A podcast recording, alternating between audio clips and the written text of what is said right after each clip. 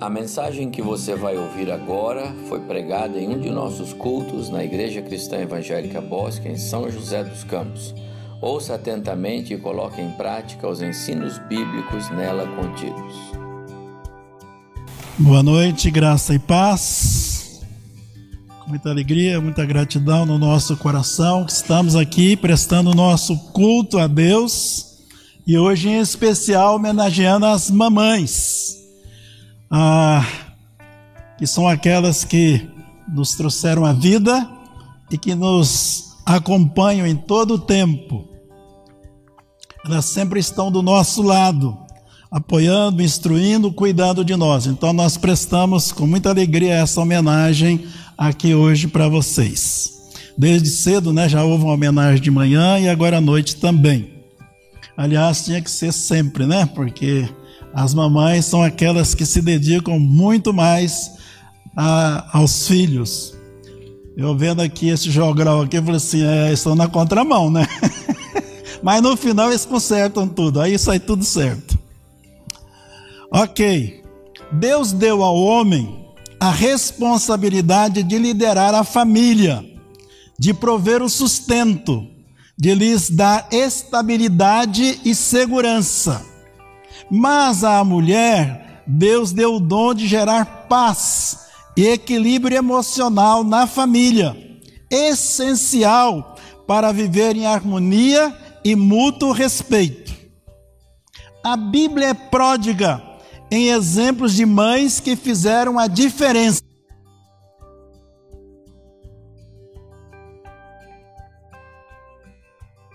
Esther, Isabel, Débora, Abigail, Assíria Finícia, Lídia, Dorcas, e não poderia deixar de citar Maria, mãe de Jesus. Mas a minha escolhida é Ana, a mãe de Samuel.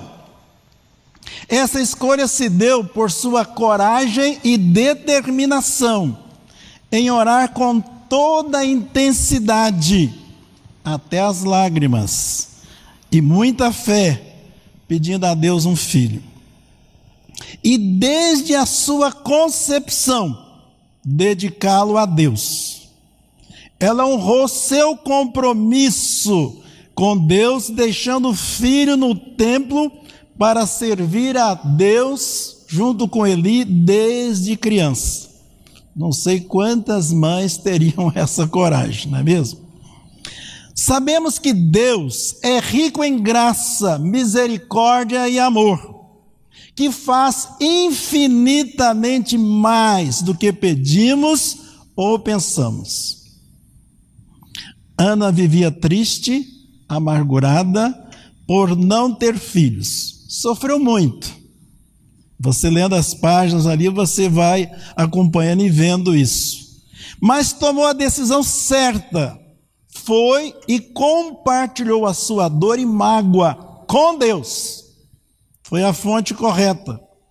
Fez seu pedido e fez uma promessa. Deus ouviu a sua petição e respondeu de forma abundante e surpreendente.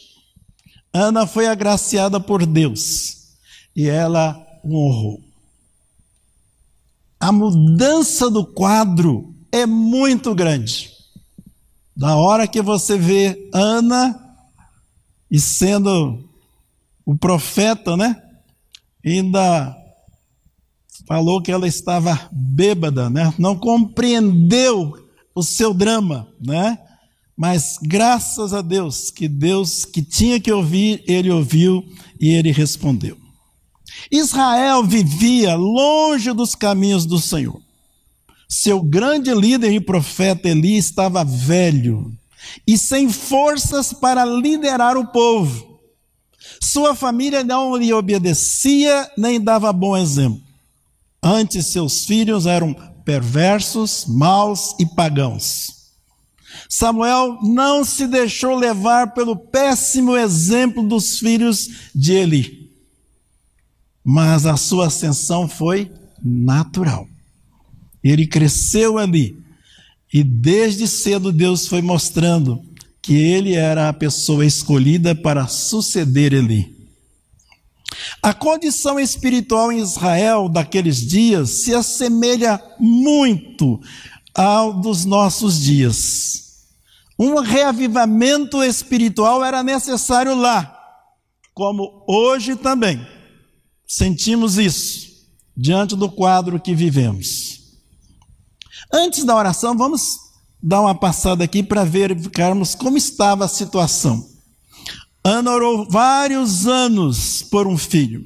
Ela ansiava ir para a peregrinação anual para adorar ao Senhor com sua família, tendo nos braços um filho, para se livrar da humilhação de Penina. Vamos abrir nossas Bíblias aí em 1 Samuel. Vamos deixar a Bíblia aí aberta, nós vamos ler alguns textos. Primeiro deles está aí no verso, capítulo 1, versos 6 e 7. 1 Samuel, capítulo 1, versos 6 e 7. Diz a sua rival, né, que era Penina, a provocava excessivamente para a irritar, porquanto o Senhor lhe havia cerrado a madre. E assim o fazia ele de ano em ano então, seu esposo, a sua família ia para a peregrinação, mas ela sofria. E todas as vezes que Ana subia à casa do Senhor, a outra a irritava, pelo que chorava e não comia. Esse era o quadro. Eucana não conseguia apaziguar essa situação e Ana que sofria. Quando você segue lendo esse texto, lá no versos 10 e 11, levantou-se Ana com amargura de alma e orou ao Senhor, e chorou abundantemente, e fez um voto, dizendo: Senhor dos exércitos, se benignamente atentares para a aflição da tua serva, e de mim te lembrares, e da sua da tua serva te não esqueceres, e lhe deres um filho varão, ao Senhor o darei por todos os dias da sua vida, e sobre a sua cabeça não passará navalha. Então ela fez uma promessa, ela fez um pedido e fez uma promessa para o Senhor. Qual é o quadro pós essa oração? Deus atendeu a sua petição. Deus deu presente para ela. Mas se você avaliar muito bem o quadro, a situação, quem ganhou o melhor presente foi a nação de Israel, que ganhou um profeta, um homem de Deus. O presente foi para todos. Ana, como mãe piedosa, ensinou seu filho desde os primeiros passos a amar a Deus, reverenciá-lo e ser totalmente dele. Como já dissemos, ainda a criança o levou e o deixou com Eli para servir ali no templo. Se você segue lendo aí o capítulo 1, você vai ver isso. Eu vou me deter no capítulo 2 depois. Separada dele, a sua solicitude não cessou. Certamente todos os dias orava por ele. Não é verdade? Não é assim que as mães fazem todos os dias? Os pais ainda esquecem às vezes, né? Mas a mãe não se esquece disso. Certamente todos os dias orava por ele. Cada ano levava para ele uma túnica que ela própria fazia com as suas mãos, né? Seguindo o texto, você vai ver isso aí. Ela queria ver seu filho crescendo na graça e conhecimento do Senhor e sendo bênção para o seu povo, para a sua nação. Obviamente que Ana e sua família já percebiam que Eli não estava dando conta de cuidar da nação, né? já tinha passado o tempo dele. Ana, depois de receber o presente, ela rende graças a Deus em adoração ao Senhor, com essa linda e maravilhosa oração que está aí no capítulo 2, versos de 1 a 10, que eu quero ler com vocês. Podemos fazer uma leitura responsiva desse texto?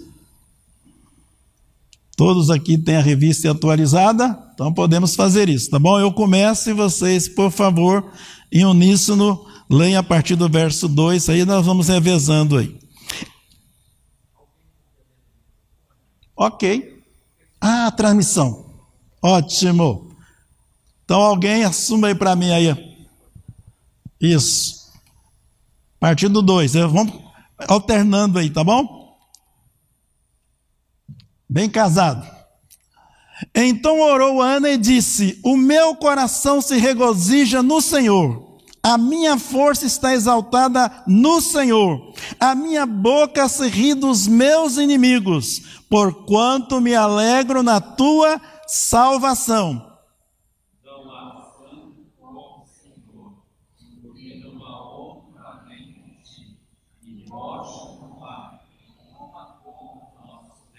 Não multipliqueis palavras de orgulho, nem saiam coisas arrogantes da vossa boca, porque o Senhor é o Deus da sabedoria e pesa todos os feitos na balança.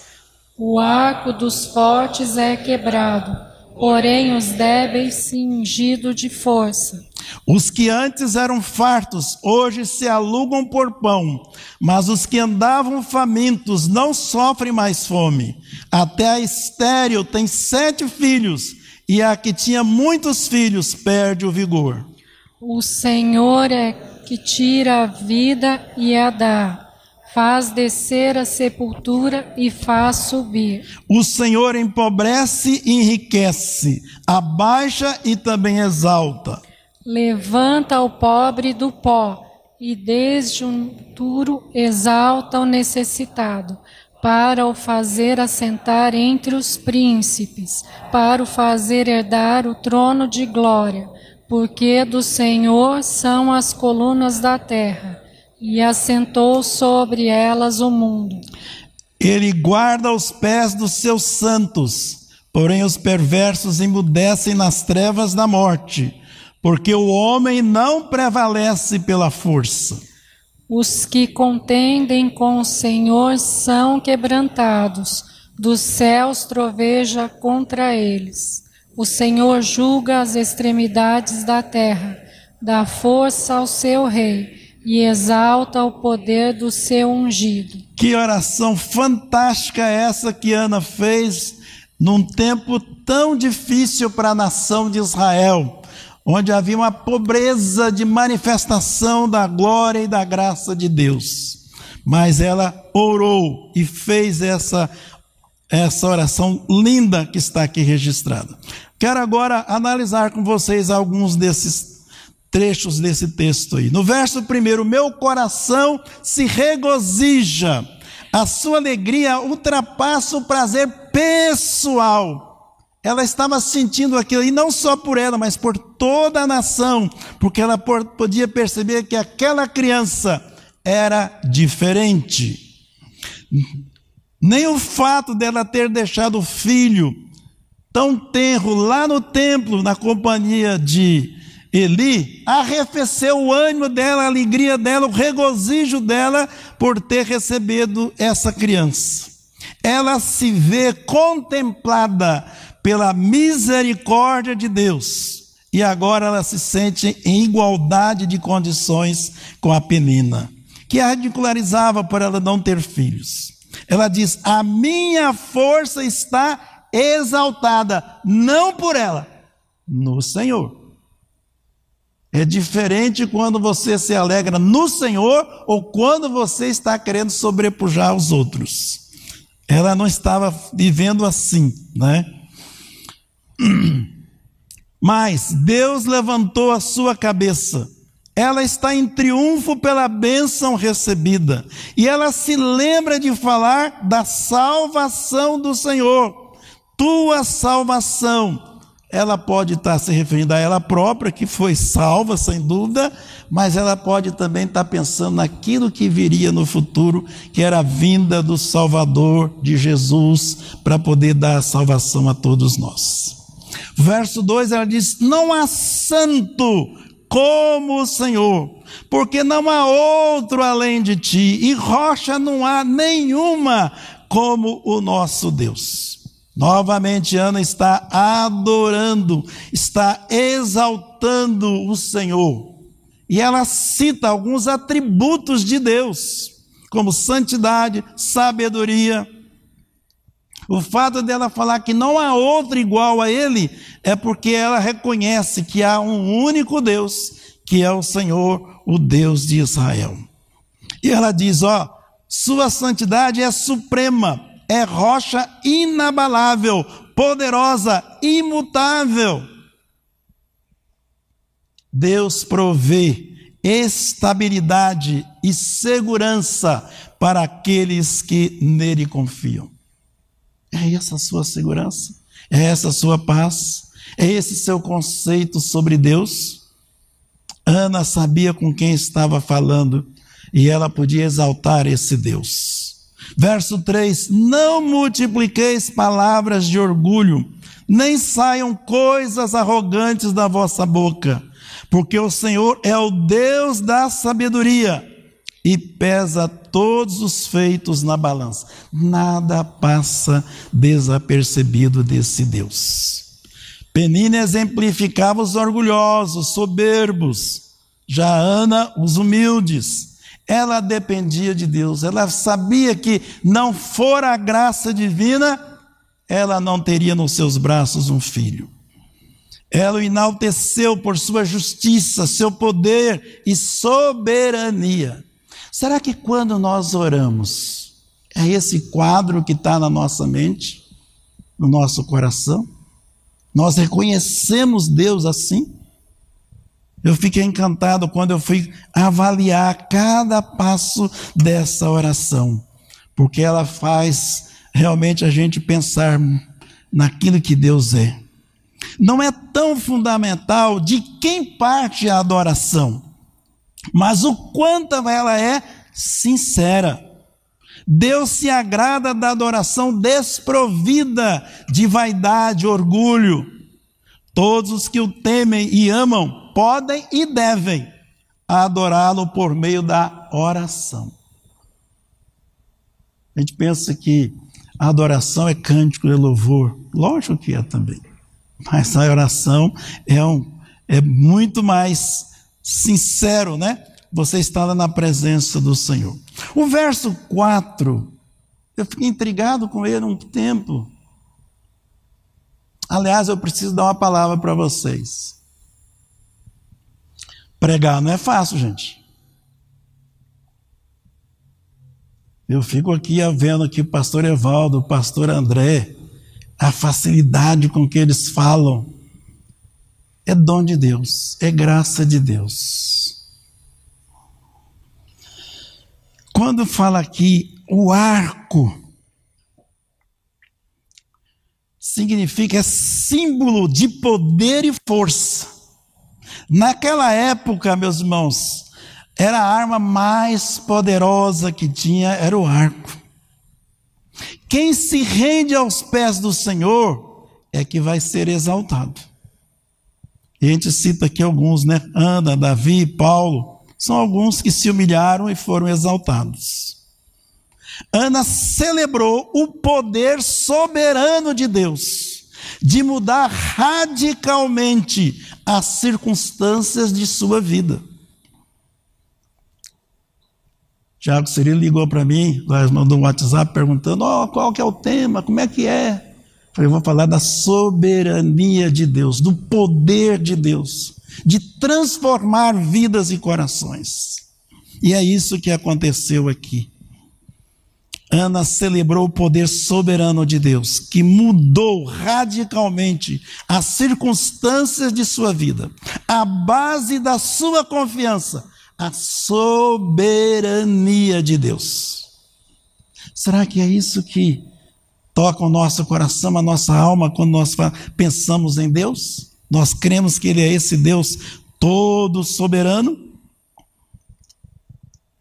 Os que antes eram fartos, hoje se alugam por pão, mas os que andavam famintos não sofrem mais fome. Até a estéreo tem sete filhos, e as que não tinham muitos filhos perde o vigor. E as que tinham muitos filhos perdem o vigor. Mais uma coisa aqui para mim falar, que pregar não é fácil. Sabem por quê?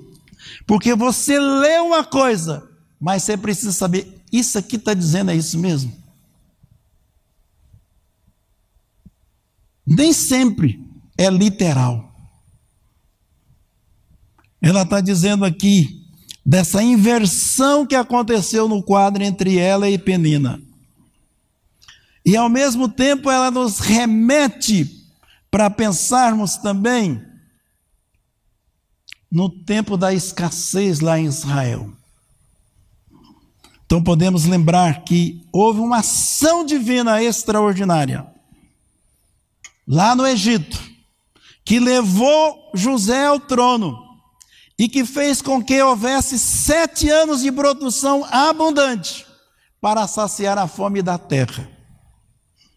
E depois, nos sete anos de escassez, eles alimentaram a terra toda. Está dizendo que tem sete filhos. Sete é símbolo de perfeição e da plenitude. Mas não quer dizer que é literal. Porque, na verdade, ela teve mais três filhos e duas filhas. Verso 6. O Senhor é o que tira a vida e a dá, faz descer à sepultura e faz subir. Só Ele tem essa prerrogativa, faz parte da soberania dele. Qualquer ato ou ação em contrário foge aos planos de Deus, aos planos dele. E eu não posso deixar de citar, porque está tá aí na, na ordem do dia as pessoas defendendo aborto. E essa semana eu fiquei triste ao ver que o John Biden está querendo impor isso lá nos Estados Unidos, passar por cima de tudo e de tudo. Não, agora é obrigatório. Pode fazer. Só Deus, só Ele é que pode fazer isso. Nós temos que atentar para isso, que o dom da vida é dado por Deus. Verso 7, ele continua: O Senhor empobrece e enriquece, abaixa e também exalta. Deus tem a propriedade de exaltar ou de rebaixar alguém conforme seus planos, que nem sempre ele revela, nem sempre são compreensíveis ao ser humano. Deus não deve satisfação para ninguém. Ele é Deus. Ele é soberano. Ele decide. Ele não pede licença, porque ele é criador do céu e da terra, de tudo e de todos. Paulo, queria levar vocês agora lá para Romanos capítulo 11. Romanos capítulo 11. Paulo também teve essa revelação da parte de Deus. A mesma revelação que chegou a Ana, chegou anos depois para Paulo. Aí no capítulo 11, a partir do verso 33, ele fala aqui a maravilhosa sabedoria dos desígnios divinos. Ó oh, profundidade da riqueza, tanto da sabedoria como do conhecimento de Deus Quão insondáveis são os seus juízos e quão inescrutáveis os seus caminhos. Quem, pois, conheceu a mente do Senhor? Ou quem foi o seu conselheiro? Ou quem primeiro deu a ele para que lhe venha a ser restituído? E ele conclui esse parágrafo de forma magnífica, porque dele e por meio dele e para ele são todas as coisas. O que, que resta para nós? A ele, pois, a glória eternamente. Amém. Esse é o Deus, meus irmãos, que a gente serve, que a gente conhece e que a gente proclama, porque Ele é único. Deus soberano. Caminhando para a conclusão aqui, Verso 9, 8 e 9. Levanta o pobre do pó e desde o monturo exalta o necessitado para o fazer assentar entre os príncipes, para o fazer herdar o trono de glória. Porque o do Senhor são as colunas da terra e assentou sobre elas o mundo. Ele guarda os pés dos seus santos, porém os perversos emudecem nas trevas da morte. Porque o homem não prevalece pela força. Deus é aquele que criou e governa todas as coisas. Tem poder para mudar as circunstâncias, protege os fiéis, julga os perversos e capacita seu rei ungido. Aprendemos nas Escrituras que ninguém prevalece por sua própria força. Zacarias 4,6 diz: Não por força nem por poder, mas pelo meu espírito, diz o Senhor dos Exércitos. 2 Coríntios 12, 9. A minha graça te basta, porque o meu poder se aperfeiçoa na fraqueza.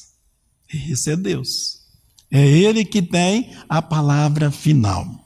Se nós queremos ser bem-sucedidos, abençoados, nós precisamos nos submeter a esse Deus. Verso 10, o último ponto da oração de Ana. Os que compreendem, os que contendem com o Senhor são quebrantados. Dos céus troveja contra eles. O Senhor julga as extremidades da terra, dá força ao seu rei e exalta o poder do seu ungido. Ana encerra sua oração de modo apoteótico, exaltando o poder de Deus, suficiente para julgar todas as nações.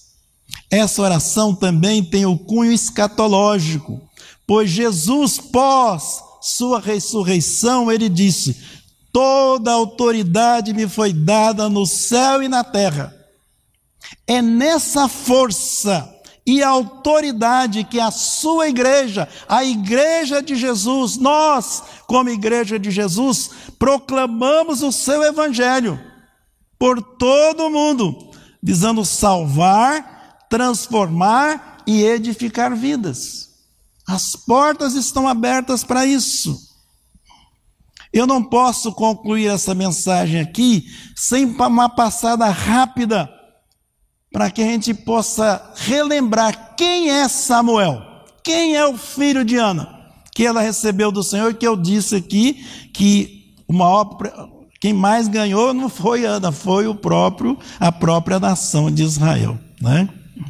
Samuel viveu no final da época dos juízes e no início do período monárquico. Foi o último juiz de Israel e o primeiro profeta depois do povo instalado na terra prometida. Atuou como sacerdote e era um homem de muita fé. A liderança de Samuel como levita, profeta e juiz abrangia as esferas religiosa, espiritual e política. Era alguém completo. É alguém que transitava de uma uma área para outra com desenvoltura, com iluminação, sabedoria, graça de Deus. Era respeitado. Capítulo 3 aí, vou só lembrar, né? Quando Deus quis falar com Samuel, já não falava com Eli, e Deus apareceu de madrugada e falava, e ele não entendia, achava que era Eli que estava chamando, até que ele reconhece que era Deus e diz para ele: Ó, se chamar de novo, você vai responder assim, né? E foi o que aconteceu no verso 10 aí. Ele ouviu: Samuel, Samuel. Aí ele respondeu: Fala, porque o teu servo ouve. Um dos cânticos aqui falou sobre isso, né? Fala, Senhor, que nós te ouvimos, não é? Será que nós estamos prontos a ouvir o nosso Deus? Como Samuel estava naquele dia e todos os dias da sua vida? ele recebe um recado de Deus muito pesado. Deus manda um juízo sobre os filhos de Eli, sobre Eli e sobre Israel. Ele toma conhecimento que Deus ia pôr um fim naquela ordem sacerdotal e mais ainda, aquilo que era símbolo de poder e da presença de Deus em Israel ia sair das suas mãos. Os filisteus viriam e iam tomar a arca lá do Israel, iam levar ela com eles. Então, isso, meus irmãos, é algo que simboliza para mim o fim de uma etapa para começo de uma outra. Sob a liderança de Samuel, mais tarde, Israel vence os filisteus e recupera a arca. E para celebrar essa vitória, está aí no capítulo 7, verso 12, Samuel põe uma pedra e ele diz essas palavras: Ebenezer, até aqui nos ajudou o Senhor. Podemos repetir isso? Vamos juntos? Ebenezer, até aqui nos ajudou o Senhor. O povo em seguida pediu um rei. Deus permitiu, Saul veio. A gente sabe como aconteceu com a história. Mas o que eu queria fechar esse momento aqui é lá no capítulo 12, porque a história de Samuel não termina sem que toda a nação de Israel pudesse render-se aos pés de Samuel reconhecendo a sua lisura, a sua integridade e a sua importância para aquela nação. Aí no capítulo 12, ah, versos 3 a 5. Já tinha sido eleito já o Saul, já estava governando, né? Mas agora vem aqui, ó.